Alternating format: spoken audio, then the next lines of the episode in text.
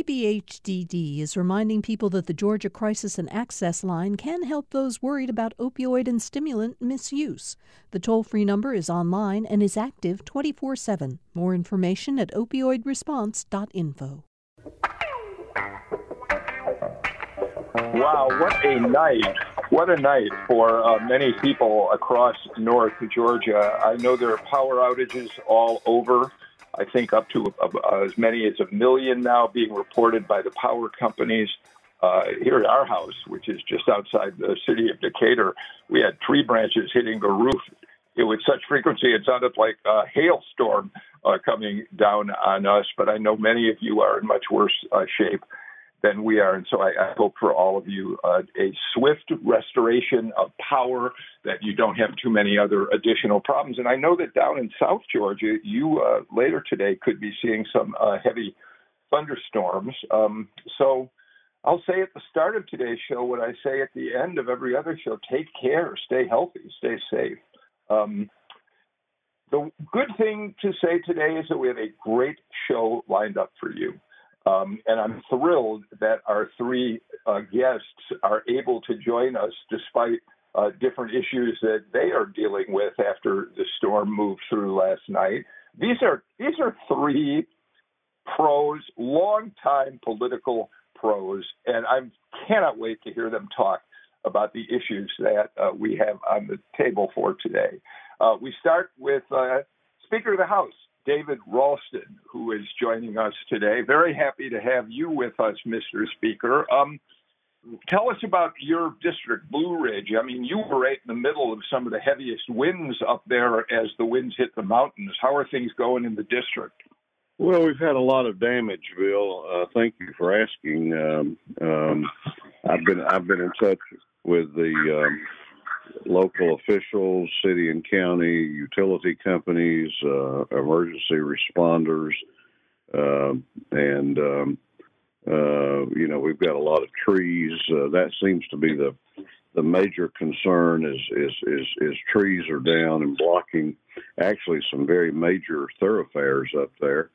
We've got a, uh, a, a significant mudslide on um, Georgia Highway 52 west of Ellijay we're dealing with. Uh, uh, so uh, it was a tough night, uh, but uh, you know they were up ready for daylight to come this morning so they could get to work cleaning up. Good. To the best of your knowledge, so far, no no reports of any significant injuries, um, any harm yeah. to people. Had one one report of an injury with a tree falling on a car. Uh, uh, have not gotten an update on that. Uh, what I was told, it was not life threatening, but it was a, a, a, significant injury, and that's the only report that I've had so far of uh, of, of, injury to uh, to uh, an individual. Well, thank goodness there there aren't more problems with people uh, up that way. Um, we're also joined today by former Democratic Congressman from the seventh, what used to be the seventh district, Buddy Darden. Uh, Buddy, you your house up there in Marietta, you don't have you don't have power right now. You're uh, one of the many people waiting for Georgia Power, which we know is going to be out in force dealing with this. But how are you holding up, buddy? We're doing fine, Bill. I live right in the middle of the city of Marietta, and we're actually served by the Marietta Board of Lights and Water. Ah, and okay. so uh, the city of Marietta is shut down. Also, the schools have decided not to meet today due to the threat that was coming on. So uh, we're we're ready for it, and like I say, it's inconvenience, but nobody seems to be injured here. So we're going to be all right. It's, it's very inconvenient, but at the same time, we're just thankful to be here and, and not injured in any way. Well, thank you for, uh, despite the fact you're not even have power, jumping on your cell phone to be part of the show today.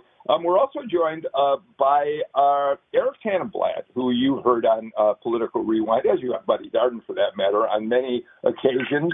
Eric Tanenblatt, a power player, is the way. I think that's the way I realized we need to introduce you, Eric. Oh, please uh, don't. Please don't. well, look, having been a, a, a, leading light in the campaigns of uh, George H.W., George W., Jeb Bush, having worked for Republican with Republican candidates across uh, uh, the ballot in statewide races. The former chief of staff for Sonny Perdue when he in his first term as governor. I, I think you that title's not so bad. Oh, I am. I have also been fortunate to work with the two gentlemen on this call and over the years, and they're two of Georgia's finest. So I'm honored to be here. Yeah, it's Well, been same great. here, Bill. Same here. I'm just honored to be with the two of these gentlemen this morning. That nobody I have more respect for, Republican or Democrat, than these two gentlemen that we're with this morning. I, I love the collegiality across partisan lines. Thank you for, for that. Well, let's start by uh, taking a quick look, as we've tried to do every morning, at where we stand with early voting. We're down to the final two days, of course. Tomorrow, uh, early voting will come to an end. And uh, the Secretary of State's office is reporting that as of yesterday, 3,197,000 people have already cast ballots, either absentee or uh, in person uh, uh, ballots. The total turnout at this point is now 86% higher than it was in the general election uh, uh, the last time around. Um, so it's astonishing to see what we've got going on here. I, I want to ask you all to kind of weigh in. First of all, just in, in, in a general way, um, Buddy, let me start with you. The conventional wisdom typically has it that it's Democrats who are casting early ballots in person and also absentee ballots. And if that's the case, uh, and Republicans are likely to go to the polls on Tuesday, it, it, if we believe that to be true, although Georgia doesn't have party registration, uh, the Democratic ticket might have a fairly substantial lead built up going into election day, but then all bets are off as Republicans turn out. Is that, do you think, a fair scenario? And Buddy, you start. We'll bring everybody in on that. Well, Bill, under normal circumstances, I would say that would be true. But this year is so different. We've had never had a year like this with the kind of difficulties that we've had and the people trying trying to vote and so many issues sitting out there. And in Cobb County, right now, about 48% of the eligible voters have already voted. I just think that's amazing. Now, whether that helps the Democrats or the Republicans, I don't know. Uh, normally, I would say it would help the Democrats, but this year, this year, things being what they are, there is no way to predict. I found out that, uh, like Yogi Berra says, you should avoid making predictions, especially about the future, and I really, really cannot figure out this one. So, um, let me, um, Mr. Speaker and Ben Eric, I'd love to get you two in on this. I mean, the, the, Trump campaign has been saying for a very long time here in Georgia that they have a great ground game, that they have really been out there. Uh, they've made a lot of touches with uh, Georgia voters to make sure they get out uh, to vote. But uh, a lot of that is going to depend on turnout on election day. Buddy may be right. Maybe a lot of Republicans are voting right now, but it does feel like Republicans are going to have to turn out in big numbers on next Tuesday. Yes, Mr. Speaker. Well, um, first of all, let me let me agree with my friend Buddy Darby. The, only thing we don't know uh, about this year is uh, everything, because it is so. It's such a, a, a unique uh, environment that we're in, unprecedented. Um, uh, uh, but I, I, would I would um, um, uh, I would say two things. One, if I when I look at where the early voting, uh, the largest numbers percentage wise are, you know, I look look at places like Rabun County, Towns County, uh, Habersham County, these are these are strongly Republican areas, and they're the ones that are voting. I think, in fact, uh, uh, Rabun County one a few days ago was uh, at the highest percentage uh, of any uh, county in the state. Uh, so, I think that the thing about the, the, the early voting is that I, I, on both sides I have never seen the determination to go vote that I've seen this year. And I say that to about uh, people who are going to vote uh, mostly a Republican ticket, and then those who are going to vote mostly a Democratic ticket. Uh, there's a strong determination out there to vote, uh, uh, and, and and and and so as a result of that, people took advantage of early voting, uh, uh, kind of to get it out of the way, and and and so uh, I'm not sure that the absentees now is a different issue. Uh, but um, um, the early voting, I'm not sure who has the advantage, and I'm not sure there will be a um, um, a, a, significant uh, advantage there. I don't know what kind of ground game the other party has. I hear conflicting reports. I do know that uh, the president's campaign in Georgia has put together a, um, a, a, a incredible ground game, and you know, we've actually put together a, good ground game for House Republican candidates in the General Assembly. So uh, uh, there's a lot of work still going on, and, and, and will continue right up until uh, 7 o'clock Tuesday evening.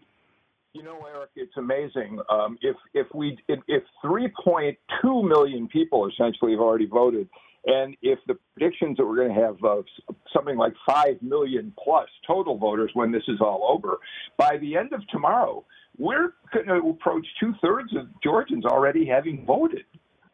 Yeah, and, and you know, uh, I, I'm leading an initiative with Michelle Nunn called Georgia Support the Vote to encourage people. It's a nonpartisan group to get out and vote, and so I'm really encouraged uh, by the numbers uh, across the board. I mean, we want everyone to exercise their right and vote, but I would not read into these numbers uh, too much. I think it's going to be hard to tell until after this is all over what they actually mean. The point that Buddy and the speaker made, uh, you know, given the climate that we're living in right now, uh, while turnout's 86% higher, 22% of the early voters are people that voted historically on election day, or at least in the 2016 election. You just don't know how many of the early voters are people that typically would vote on election day, that now those people are not going to vote. And historically, Democrats typically vote early and Republicans vote higher on election day.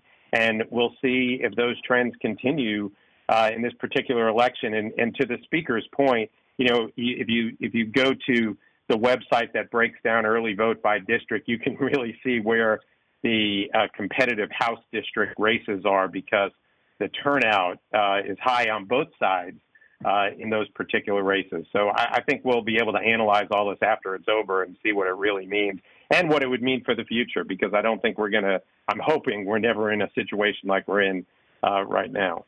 Although I pick I up right here, Bill.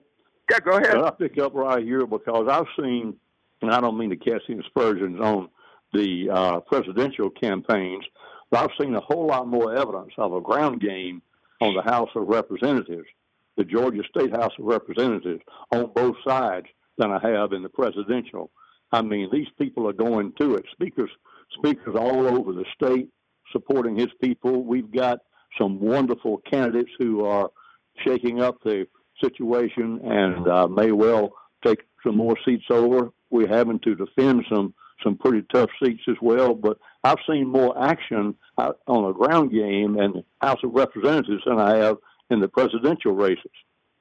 I want to get, I do want to get to that in just a moment because, Mr. Speaker, as as Buddy's just said, you've been all over the state uh, working on behalf of saving, uh, holding on to your majority in the in the Georgia House. If, if one last question about voting, uh, and, and, Mr. Speaker, I'll give this to you. I actually, uh, so yesterday, Secretary of State Raffensperger held another news conference. I give him credit; he's been holding news conferences regularly, communicating with voters about how important it is for them to get out and cast their uh, ballots.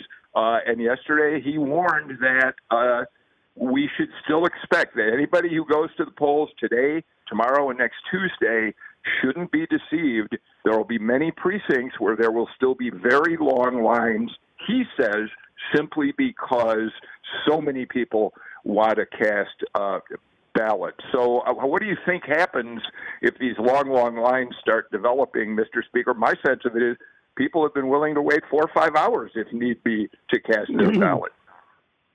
Well, they were waiting in line on the primary day for a long time, and they waited the first week of early voting uh, for a long time, and and you know I don't know uh, uh, uh, you know if his prediction pans out or not, but uh, um, I suspect uh, uh, I, I really don't uh, anticipate long lines deterring people from voting. Uh, doesn't seem to have been the case so far. From everything you've heard, are you confident that after the technical issues that we saw during the primary and during that first week of voting for the general election, are you confident that the Secretary of State's office and the county election offices working with them have gotten their acts together and the voting ought to be going more smoothly uh, today, tomorrow, and Tuesday? my confidence level is much greater now than before. Um, you may remember that uh, on primary day, uh, I asked uh, uh, uh, Chairman Shaw Blackmon, who chairs our governmental affairs committee in the House, to investigate the problems of that day, and he conducted a number of hearings in the wake of the um, uh, the, the primary and the problems we had on that day, and um, uh, I, I think the oversight that that group brought to the process, whether uh, both to the Secretary of State's office and to the county offices, uh, was was needed and has been helpful. Uh, so my confidence level is much higher now than before. Okay let's turn to as long as you are uh, we you've got the ball right now. You have been touring the state. Um, the Democrats are determined that uh, this is their year to uh, build uh, a wave that could take them into majority in the House. Uh, 16 seats is what they would need to pick up. But you've been pretty fierce in getting out there in support of your candidates as well. Um, talk about talk about what when you're out there uh, campaigning for for uh, Republican House members. Um, what are the messages that are resonating with voters? What what are the issues that uh, voters are interested in when it comes to legislative races this year? Well, I think they're interested in uh, the obviously in the economy. Uh, uh, they have a great sense of pride in in the uh, the, the good things that we have done in Georgia. You know, we've been ranked the number one state in the nation in which to do business for seven years in a row.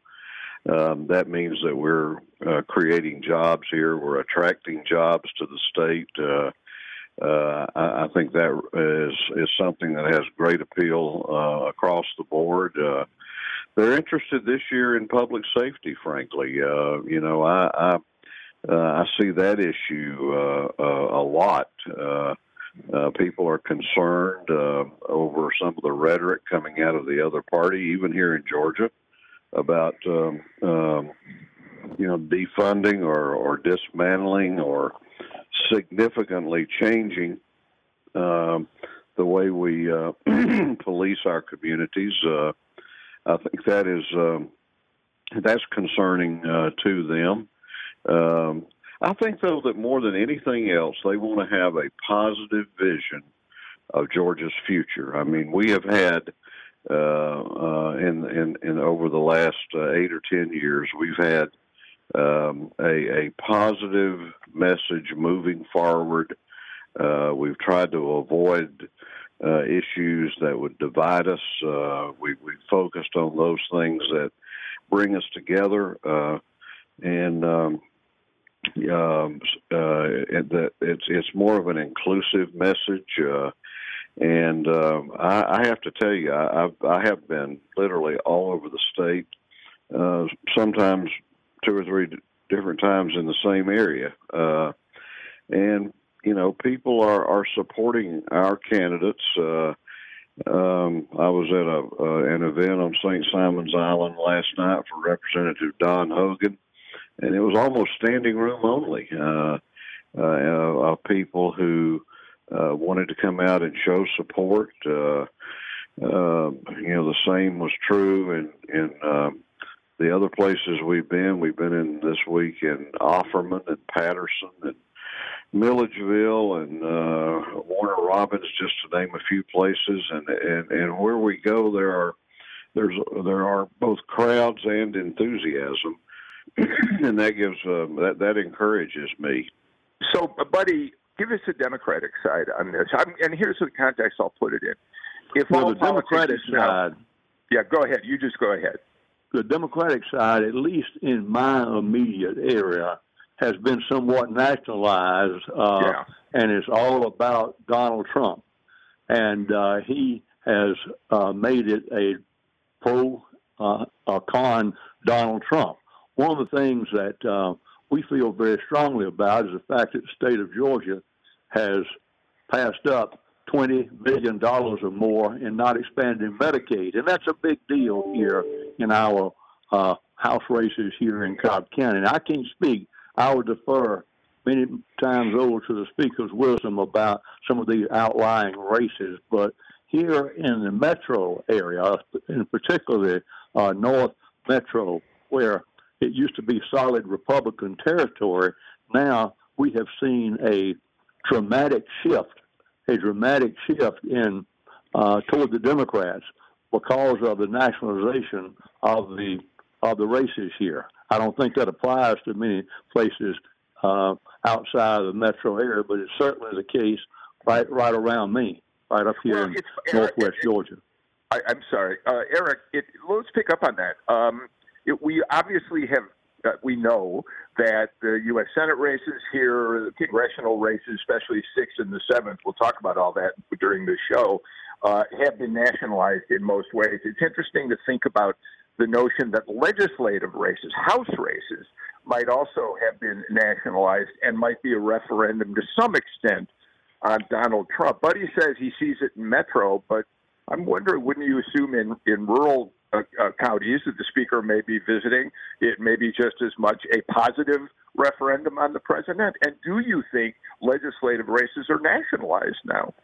Well, there, there's no doubt in a presidential year that it gets drawn into the presidential race. The speaker and I discussed this a few months ago, uh, where, where you know we talked about the importance of legislative candidates to talk about local issues as much as they can uh, especially, you know, the speaker's absolutely right. We we have had a positive vision uh, in Georgia for the last decade or so, and you know, the economy's been good, and you know, we have been, you know, voted the the best state to do business, and we need to be talking about that.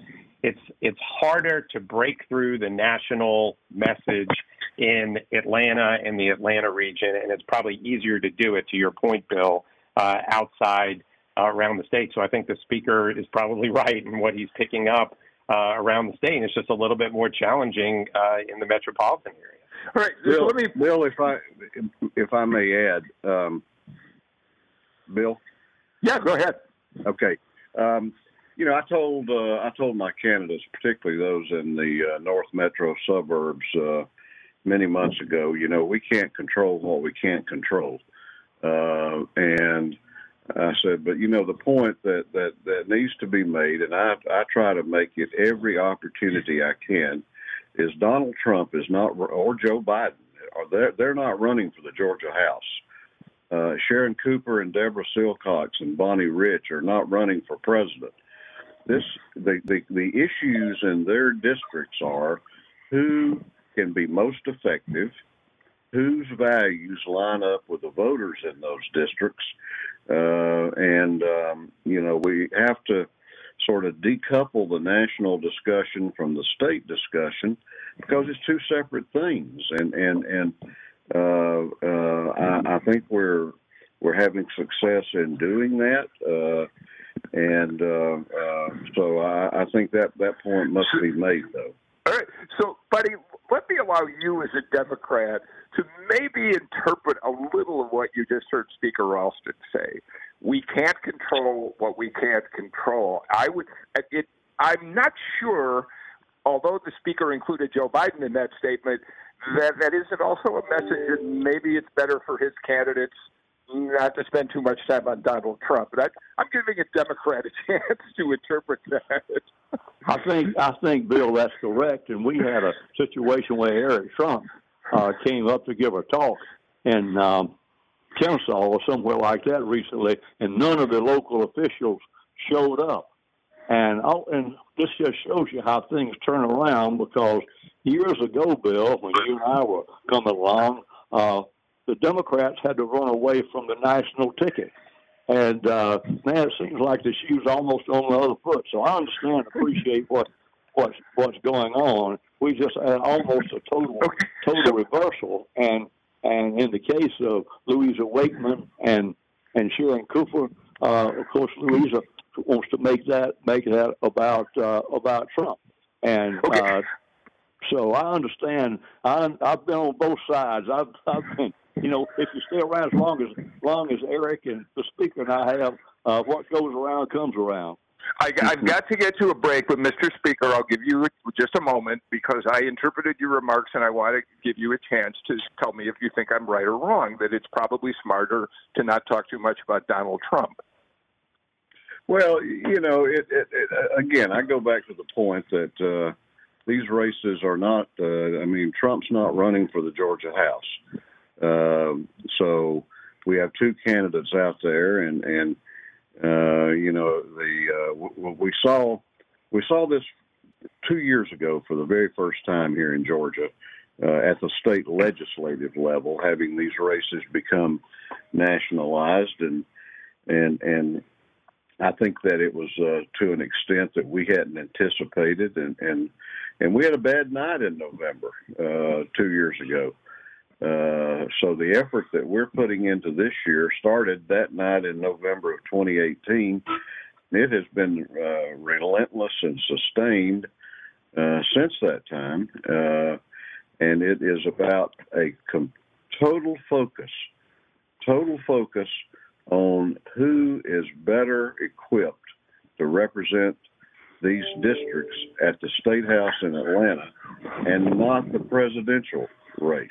Okay, I've got to take a break. Um, let's do that and come back. We have a lot more to talk about with three of the smartest uh, political leaders I know in Georgia. We'll be back in a moment. Thanks for listening to Political Rewind. If you like this show, you'll also like Georgia Today. It's a daily podcast from GPB News, bringing you compelling stories and in depth reporting that you won't hear anywhere else. Join me, Peter Biello, for this quick and convenient way to get the best of GPB News' extensive coverage of the topics that matter to you, delivered directly to your device every weekday afternoon.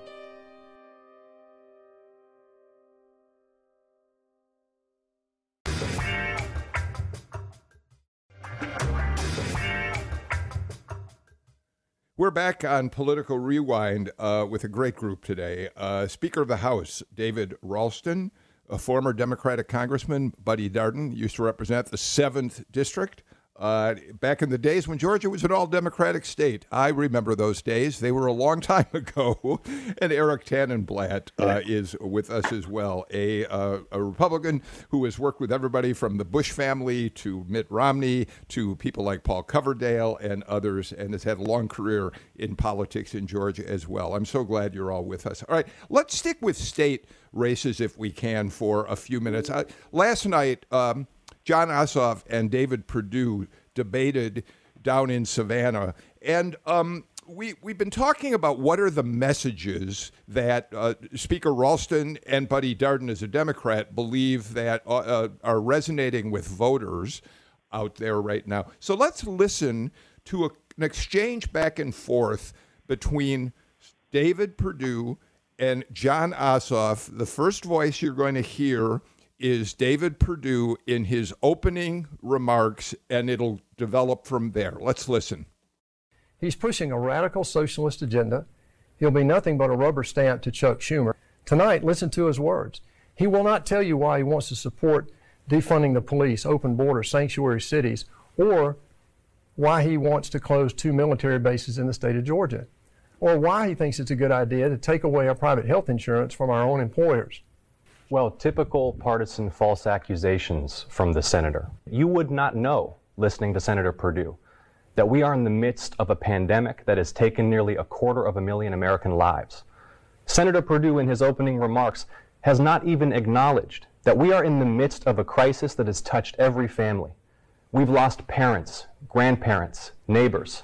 This virus that is accelerating across our country, hospitalizations increasing, nearly a thousand Americans dying per day was dismissed by Senator David Perdue as no deadlier than the ordinary flu.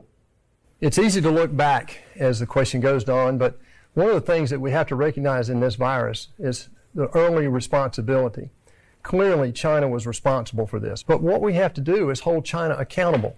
And Jon Ossoff will not be the one to do that. Because in the last two years, he's actually been working for a company owned by the, the communist Chinese government. Senator Perdue doesn't want to talk about COVID 19, a pandemic that has killed nearly a quarter of a million Americans. He is going to spend this entire debate deflecting from a substantive conversation about the most serious public health crisis in generations. So, Eric Tanenblatt, I allowed that to play out a little bit because it does really set up pretty clearly how people, uh, uh, Democrats and Republicans, are dealing with campaigns from president on down. There's a lot of fact checking that could be done on David Perdue's accusations about uh, Jon Ossoff. Um, and, and, some of what he said has, by the various uh, PolitiFact organizations, looked at them and said not really accurate. That isn't the point I'm trying to make here today, Eric. No matter what anybody tries to do, COVID 19 is the overarching theme in this race, no matter how uh, Trump, especially, uh, tries to dismiss it. Yes? Uh, well, look, as we talked earlier, I mean, this is in a presidential year, these races are nationalized. And this Georgia Senate race is a typical example of how nationalized the Senate race has become. If you if you listen to what was discussed in in in the debate last night, it wasn't very different from what's discussed in other Senate debates across the country and in the in the presidential race. And and but the difference though here is that uh, David Perdue has been a good senator for Georgia. And over the last six years, David Perdue has represented Georgians, has provided constituent services to Georgians. And I think that's what's going to ultimately make the difference uh, in, in, that particular race. But it's a, it's a nationalized race, but, and there's but, nothing, unfortunately, you could do about it.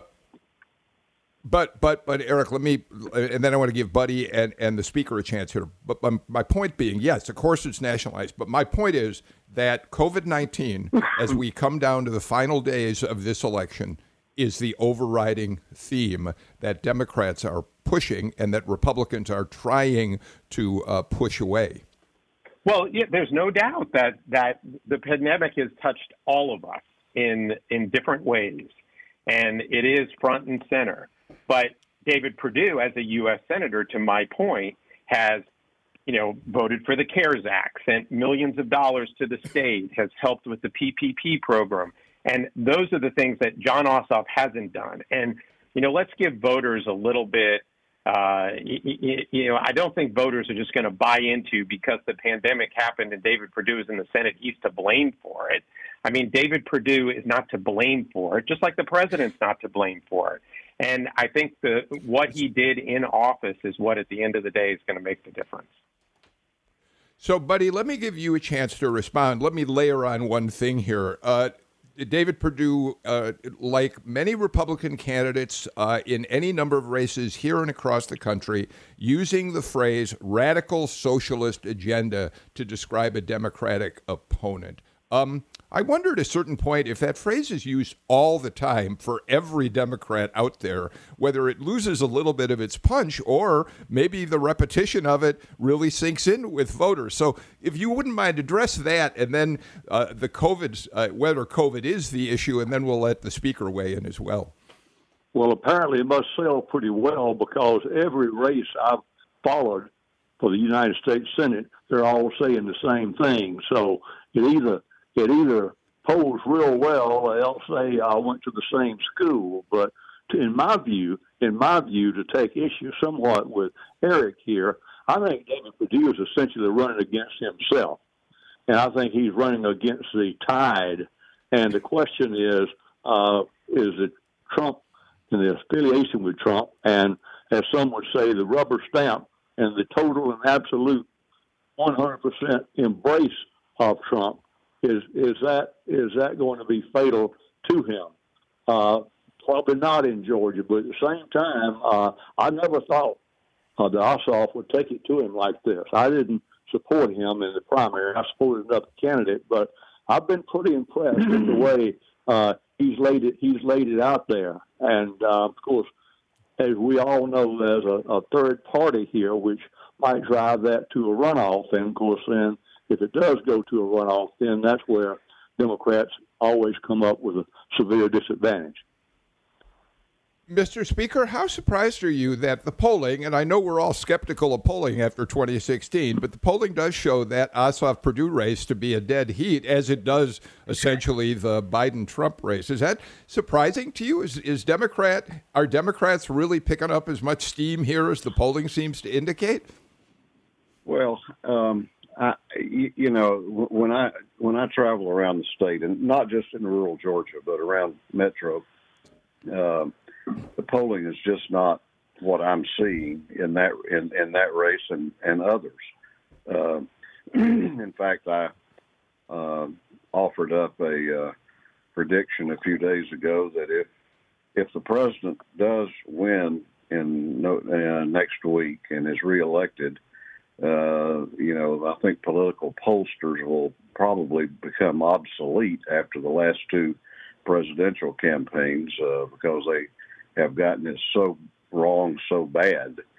Um, you know, going back to the point, I think Eric talked about about the nationalization of this race. I mean, U.S. Senate races have always been nationalized, uh, and and I think there's a, a obviously a more of a rationale for that. Uh, uh, and uh, um, I, I thought one of the great historical points that didn't get reported this week when uh, Vice President Biden came to Warm Springs is, you know, the last president that we had that uh, seriously pursued court packing was Franklin Roosevelt.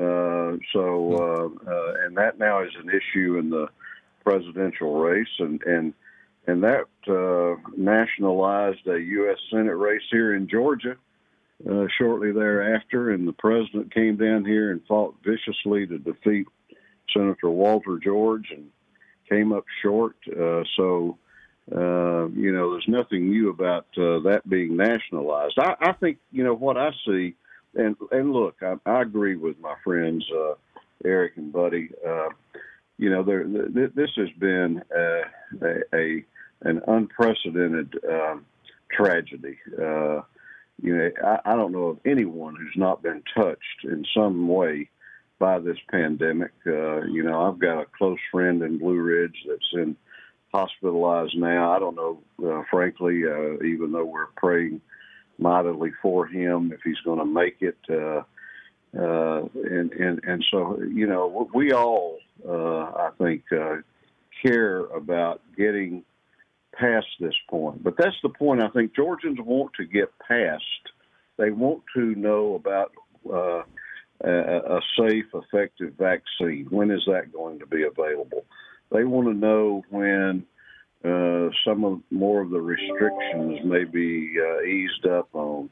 Uh, you know, we're going to have to take precautions for a long, long time, and and that's all well and good. I wear my mask and do all the things that I'm asked to do because I think that's uh, the responsible thing to do. But uh, um, you know, I, I think it's a question: Are you going just to uh, talk about how bad it is, or are you going to talk about how bad it is, but we're going to come out of this, and how are we going to recover economically, and how are we going to get fully reopened? I mean, I think that's the things I hear Georgians uh, what they tell me so, they want to hear from us.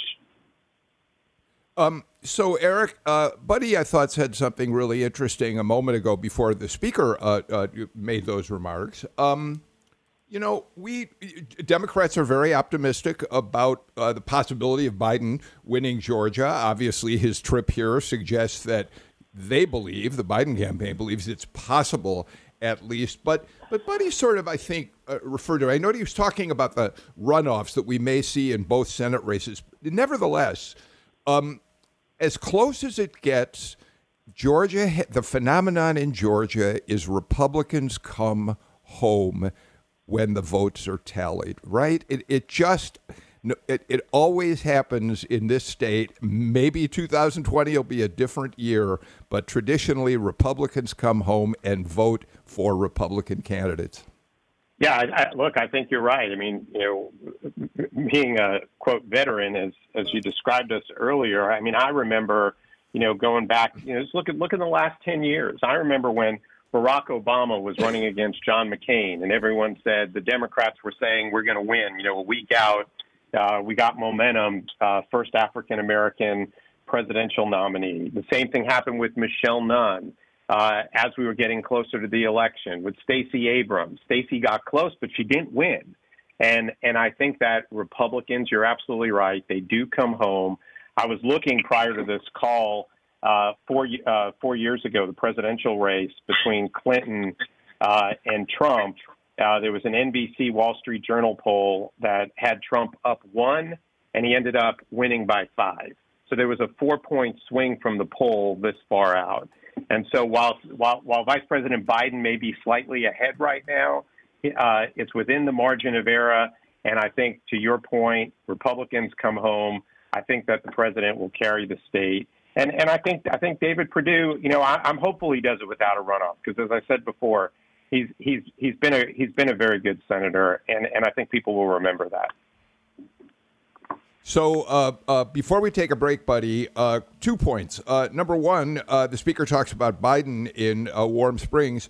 I think I'm correct, and somebody out there will tell me if I'm not, or one of you may. The last time a uh, presidential candidate or president came to Warm Springs, it was John Kennedy in 1960 or so, and Kennedy won Georgia that year uh, with uh, a pretty good percent. I think 62 percent of, yes, of the he, vote. he came uh, in second. So that's Bill. he came in second nationwide as to his percentage. He got more more the votes in Georgia than he did in percentage in yeah. Massachusetts. But I will point one other thing yeah. out just while we're getting a little historical. Um, Kennedy was the last to campaign. Bill Clinton did come in uh, April of 1995 for the observance of the 50th anniversary of the death of Roosevelt. Ah. And so, so ah, uh, okay. there was a presidential visit, but it had nothing to do with an election. All right, thank you for uh, that. Wait, but here's what I also Buddy, want to do, and then we've got to get to a break. Um, Buddy, you forgot the president. Go ahead. Jimmy, that Jimmy Governor Carter kicked off his campaign for president at Warm Springs. You're absolutely right. I did forget I- it. I did forget that. This is what I mean. We got a panel with historical knowledge. Thank goodness for that. One quick point before we take our final break, based on what Eric and I just talked about. So the new Monmouth poll, and Monmouth is, you know, when you look at the 538 ratings, Monmouth always is way up there as one of the most reliable polls. They show Biden with a fairly significant lead over Trump in Georgia right now. But here's what I think is even more interesting than that. And this is from the uh, Monmouth summary of their polling. And it's a quote Despite Biden's consistent lead, Georgia voters are more likely to expect Trump will win a second term. 51%, no matter who they're going to vote for, say Trump will probably win the state. Only 42% believe that Biden will win. To, to make the point that Georgians are used to seeing Republicans in the very last days of an election come on strong. We'll see how that plays out uh, next week sometime. All right, let's get our final break the show out of the way and come back with a little bit more on Political Rewind.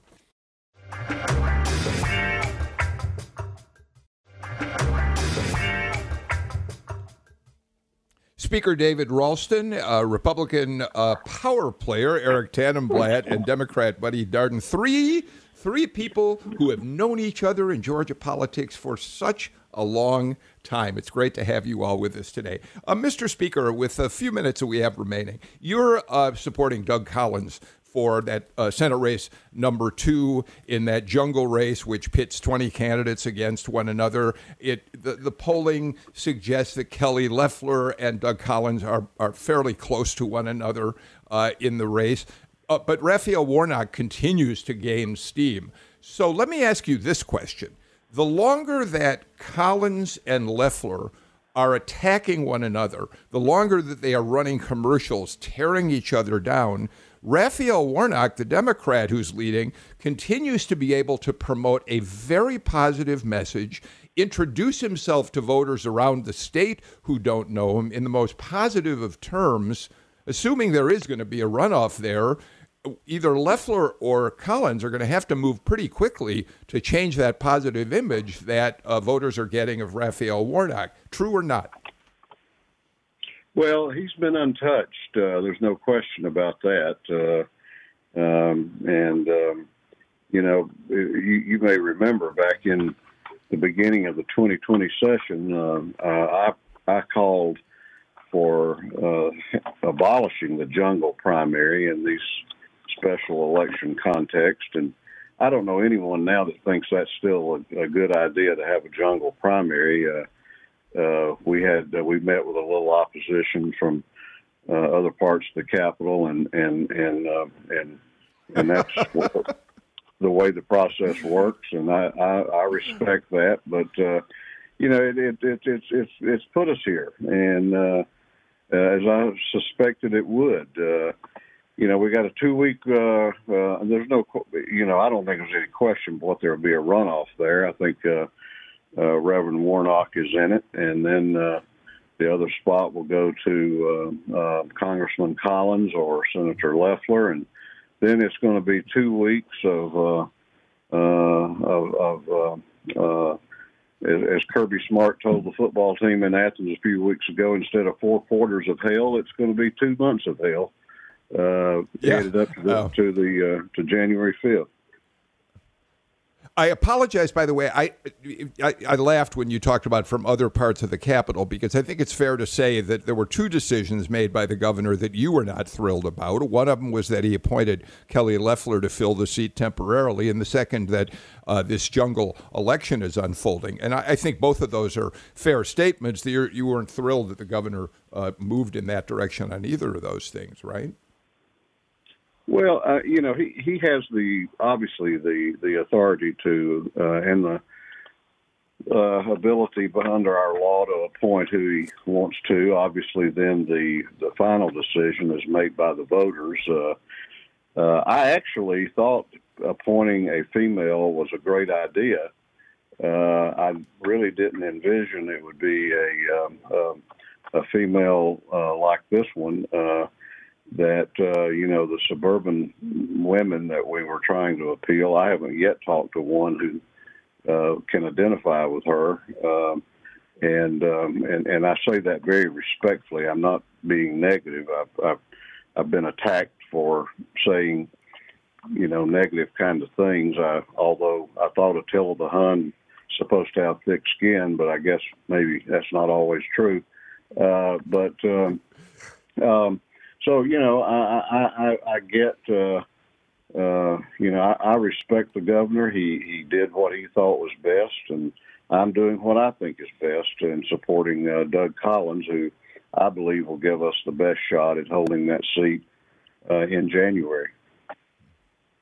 Of course, Eric, as a supporter of Kelly Loeffler's, uh, it, it, was the entry of Doug Collins into the race that may have pushed Kelly Loeffler uh, so far to the right that she doesn't have the same appeal that maybe Brian Kemp hoped she would uh, to bring uh, suburban women, particularly, back in the fold. Yes.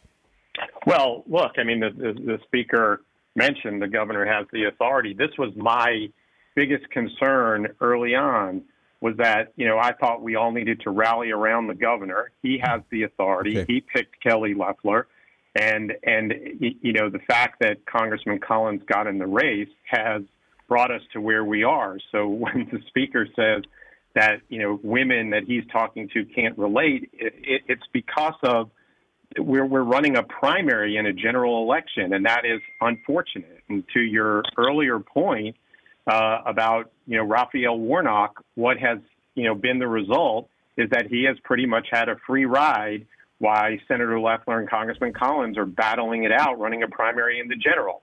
Now there'll be two well, months so after. You, Well, well, let me just finish. There'll be two months where you Sure. know whoever becomes the victor will be able to uh, define Raphael Warnock and, in some regard, reintroduce themselves to a broader electorate. Because my guess is Democrats aren't even paying attention to you know Loeffler and Collins, and so we'll have time to do that. You know, we- we're talking a lot about history. Back in 1992, when Senator Coverdell got into a runoff against Wyche Fowler, that runoff was three and a half weeks. At least we have the luxury of two months to try and get, you know, wrong this right and uh, and hold on to the Senate seat. Uh, I, Bill, I, I- I- Eric, I I- apologize. Real Bill? quickly, yeah, we got about 30 Okay. seconds. let me let me point out one more historical fact. Um, 1971, and Buddy remembers, and, and I'm sure Eric does, as you pointed out, we're all old. Uh, Senator Russell died. Uh, Governor Carter appointed David Gambrell to the Senate. Uh, and then a young state representative from Houston County decided he wanted to be in the Senate. And nobody made this an issue then. Uh, he won the primary. Sam Nunn went on to a very distinguished career in the U.S. Senate. This is not um, unprecedented. Uh, there, there, there's historical precedent for it. Mr. Speaker, I'm going to have to interrupt at this moment. Thank you for getting the final word in. David Ralston, Buddy Darden, Eric Tanenblatt, what a pure pleasure to have all of you with us today. We'll be back again with a new show tomorrow. In the meantime, I'm Bill Nigut. Take care, stay healthy, wear a mask, and go out and get a flu shot. See you all tomorrow.